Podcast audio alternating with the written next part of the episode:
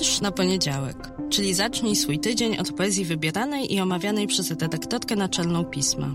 Nazywam się Magdalena Kicińska i zapraszam do słuchania podcastu. Partnerem cyklu jest Instytut Kultury Miejskiej w Gdańsku, organizator festiwalu Europejski Poeta Wolności. Dzień dobry, dobry wieczór, cześć. Mam nadzieję, że trzymacie się zdrowo. Bardzo miło mi, że po raz kolejny spotykamy się w tym podcaście Wiersz na poniedziałek. A tym razem mam dla Was niespodziankę, bo po raz pierwszy, mam nadzieję, że nie ostatni, że ten eksperyment będzie miał kontynuację. Spotkamy się z kimś dzisiaj. Będzie to poetka Krystyna Dąbrowska, którą Czytelnicy i czytelniczki pisma znają złamów, ale mam nadzieję, że miłośnicy i miłośniczki poezji znają spoza łamów naszych też z, z jej twórczości. Krystyna Dąbrowska, poetka, graficzka, tłumaczka, która za tomik Białe Krzesła otrzymała nagrodę imienia Wisławy Szymborskiej i nagrodę Fundacji imienia Kościelskich. Pierwszy raz w piśmie pojawiła się w maju 2018 roku. No więc tak w takim cyklu dwuletnim się u nas pojawia z tekstem pod tytułem Nasz język. Krystyna Dąbrowska. Nasz język. Czyta Beata Bandurska. Kiedy mówisz, czy mogę jeszcze pospać, mam w sobie bryłę snu i ona musi się roztopić jak lód na wiosnę. Kiedy narzekam na zastój w pisaniu, a ty radzisz cierpliwości, ucz jej ode mnie. Na co ja, że to tak, jakby się uczyć wegetarianizmu od kota.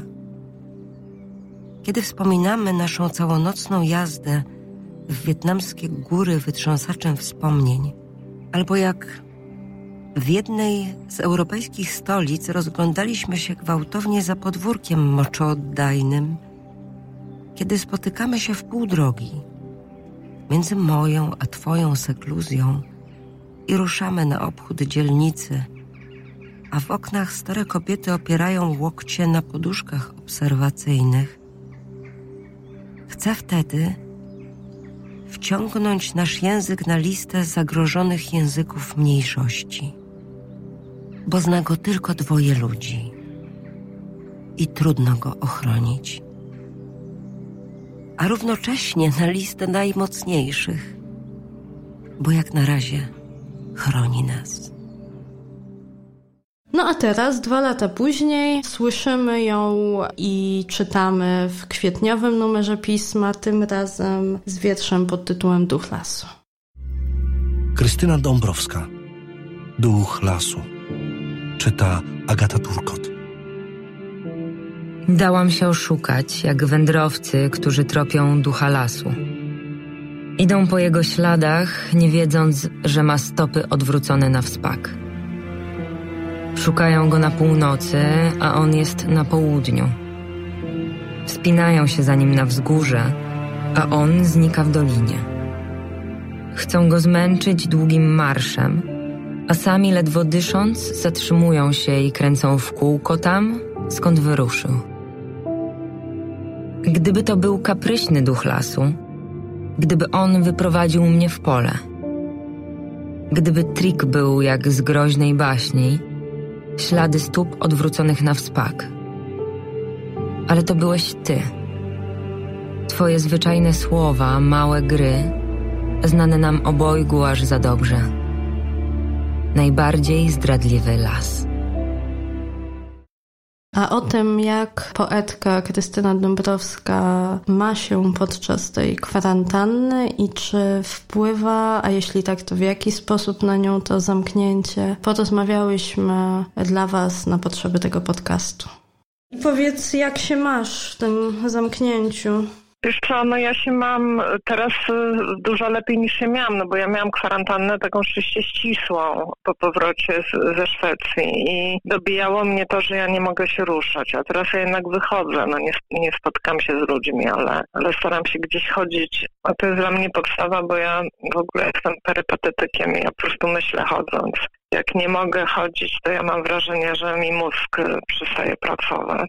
No właśnie tak czytałam, słuchaj, że wiersz e, lubi ruch, twój wiersz zwłaszcza. Naprawdę. Ja mam takie poczucie, że ja, no nie wiem, jak będą zaczną wpisywać na ulicach zachodzenie, to ja już się po prostu wezmę i zastrzelę ale, ale tak w ogóle no to się czuję dziwnie, jak chyba wszyscy. Ja mam bardzo, y, że mam bardzo sprzeczne uczucia, bo ja z jednej strony no to, to wszystko jest takie przerażające i właściwie takie no takie surrealistyczne. No, nikt z moich bliskich nie jest chory, jednocześnie no wiadomo, że mnóstwo osób choruje i takie jakby zagrożenie, które wisi trochę niewidzialnie w powietrzu. A z drugiej strony ja cza czasem nawet mm, tęskniłam do takiej izolacji szczerze mówiąc. I, I, trochę takiej ciszy i takiego spowolnienia to w moim wypadku nie, nie najgorzej działa. A widzisz, a ja to mam tak, że bardzo bym ten czas celebrowała, gdybym była w Wisbi, naszym kochanym. Tak, tak. A,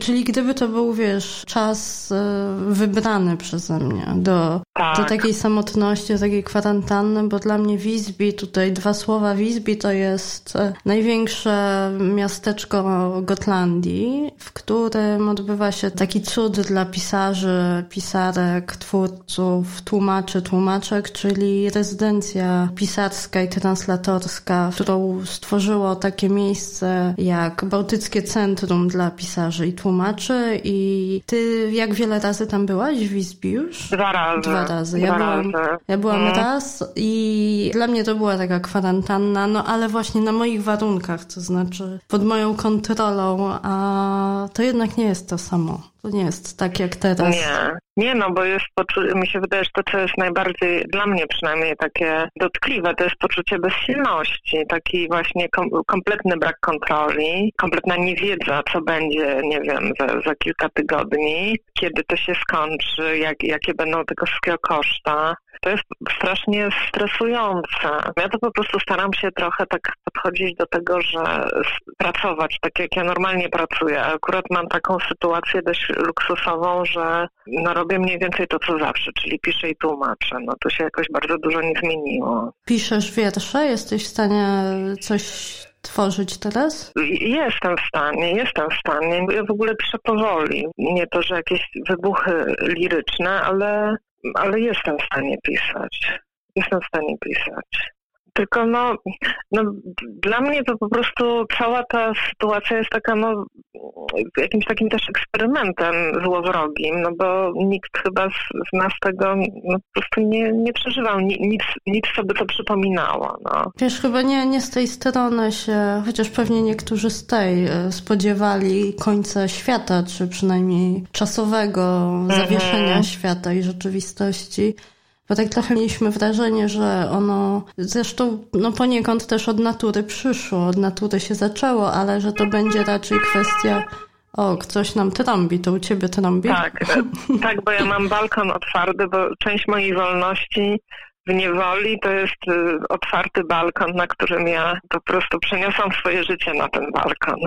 No to widzisz, to y, wolność się odezwała tutaj. Tak brzmi wolność, proszę Państwa. Właśnie rzadki moment, kiedy można usłyszeć wolność zaistnie. Tak, tak. Ale tak, że to wiesz, że to się pojawi w postaci katastrofy klimatycznej, która przecież się nie zawiesiła nagle, ona, ona się toczy, tylko teraz gdzie indziej patrzymy, ale że każą nam się zatrzymać nagle i to wszystkim i to nie wiadomo na jak długo, to chyba dla większości z nas był szok. I dla mnie ten pierwszy tydzień no to trochę było tak, jak ty powiedziałaś, że takie wręcz zachłyśnięcie się tym, że przez chwilę nikt niczego ode mnie nie chce i nie, tak, nie dzwoni tak. telefon, a nawet jeśli dzwoni, to no wiadomo, że nie jest to sprawa, którą tu i teraz można załatwić, więc może poczekać.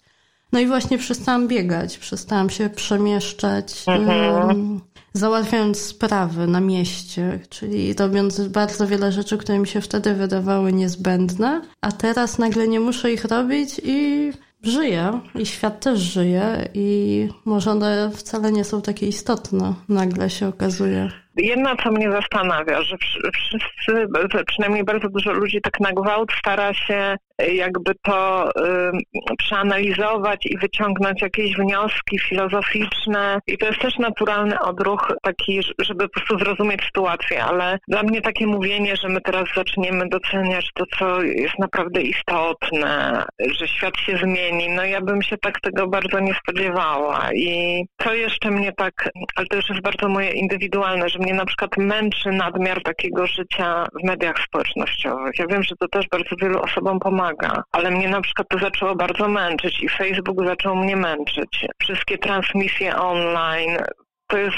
bardzo fajne i ja zdaję sobie sprawę, że to też jest sprawa wyboru. No nie muszę tego oglądać i uczestniczyć, ale chwilami mam wrażenie, że to jest takie też z lekka neurotyczne takie, takie po prostu bombardowanie się bodźcami, żeby tych bodźców nie zabrakło. No tak, bo jak nagle stoisz w miejscu, się zatrzymałaś, czy zatrzymałeś, no to nie możesz się zatrzymać bezproduktywnie, no musisz się rozwijać. Wiesz, po pierwsze musisz uczestniczyć w życiu, w obiegu, żeby z niego nie wypaść, mimo że ten obieg się właśnie gdzieś, gdzieś przeniósł. Zmienia. Mhm. Tak, a z drugiej strony, wiesz, no co, co to znaczy, że po prostu sobie siedzisz i się gapisz przez balkon, albo że sobie sobie śpisz i siedzisz, wiesz, pod kocykiem cały dzień. No nie można, no nie jesteśmy, no nie, no jesteśmy nie, no przyzwyczajeni do tego, żeby nic nie robić. No to dla mnie naj, najlepsze wyjście, jeśli się taką ma możliwość, to właśnie starać się robić to, co normalnie by się robiło, znaczy taką pracę, jaką normalnie. No oczywiście nie mówię o ludziach, którzy, nie wiem, musieli pozamykać jakieś restauracje albo zakłady fryzjerskie, ale na przykład taka praca, jaką my mamy, to można ją po prostu kontynuować i starać się to jakby no, nie zawieszać tego, żeby właśnie nie wpaść w jakiś taki rodzaj stuporu. Ja miałam przez chwilę wyrzuty sumienia po chyba po pierwszym czy drugim tygodniu, że no właśnie nie korzystam z tych wszystkich dobrodziejstw, wiesz, opery w Mediolanie i wszystkich wykładów, wiesz, że nie, nie, nie uczę się czwartego języka, bo już ten, wiesz, trzeci poznałam w pierwszym tygodniu kwarantanny. Trochę nadal mam wyrzuty sumienia, bo ja nie oglądam wszystkich przedstawień i wszystkich oper, a nawet żadnych, ale na przykład chyba mam więcej czasu, żeby czytać i zaczęłam czytać opowiadania zebrane Flannery O'Connor, które są po prostu genialne i takie mam poczucie, że mogę się skupić na tym, więc y, trudno mówić, czy to są dobre strony takiej izolacji. No to jest po prostu sytuacja rzeczywiście jak z księżyca dla nas wszystkich myślę. I ja przynajmniej widzę po swoich emocjach, że one się też bardzo zmieniają. Właśnie raz mam doła i, takie, i, takiego, i takie poczucie bez, bezwyjściowości, bezsilności. Nie, nie będę wspominać o rzeczywistości politycznej, która też jest koszmarna i to wszystko się na mnie tak zwala. A potem nagle jakiś fatalizm mnie nachodzi, a potem wręcz rodzaj takiej ulgi, że właśnie trochę jest tej ciszy i to tak się zmienia cały czas.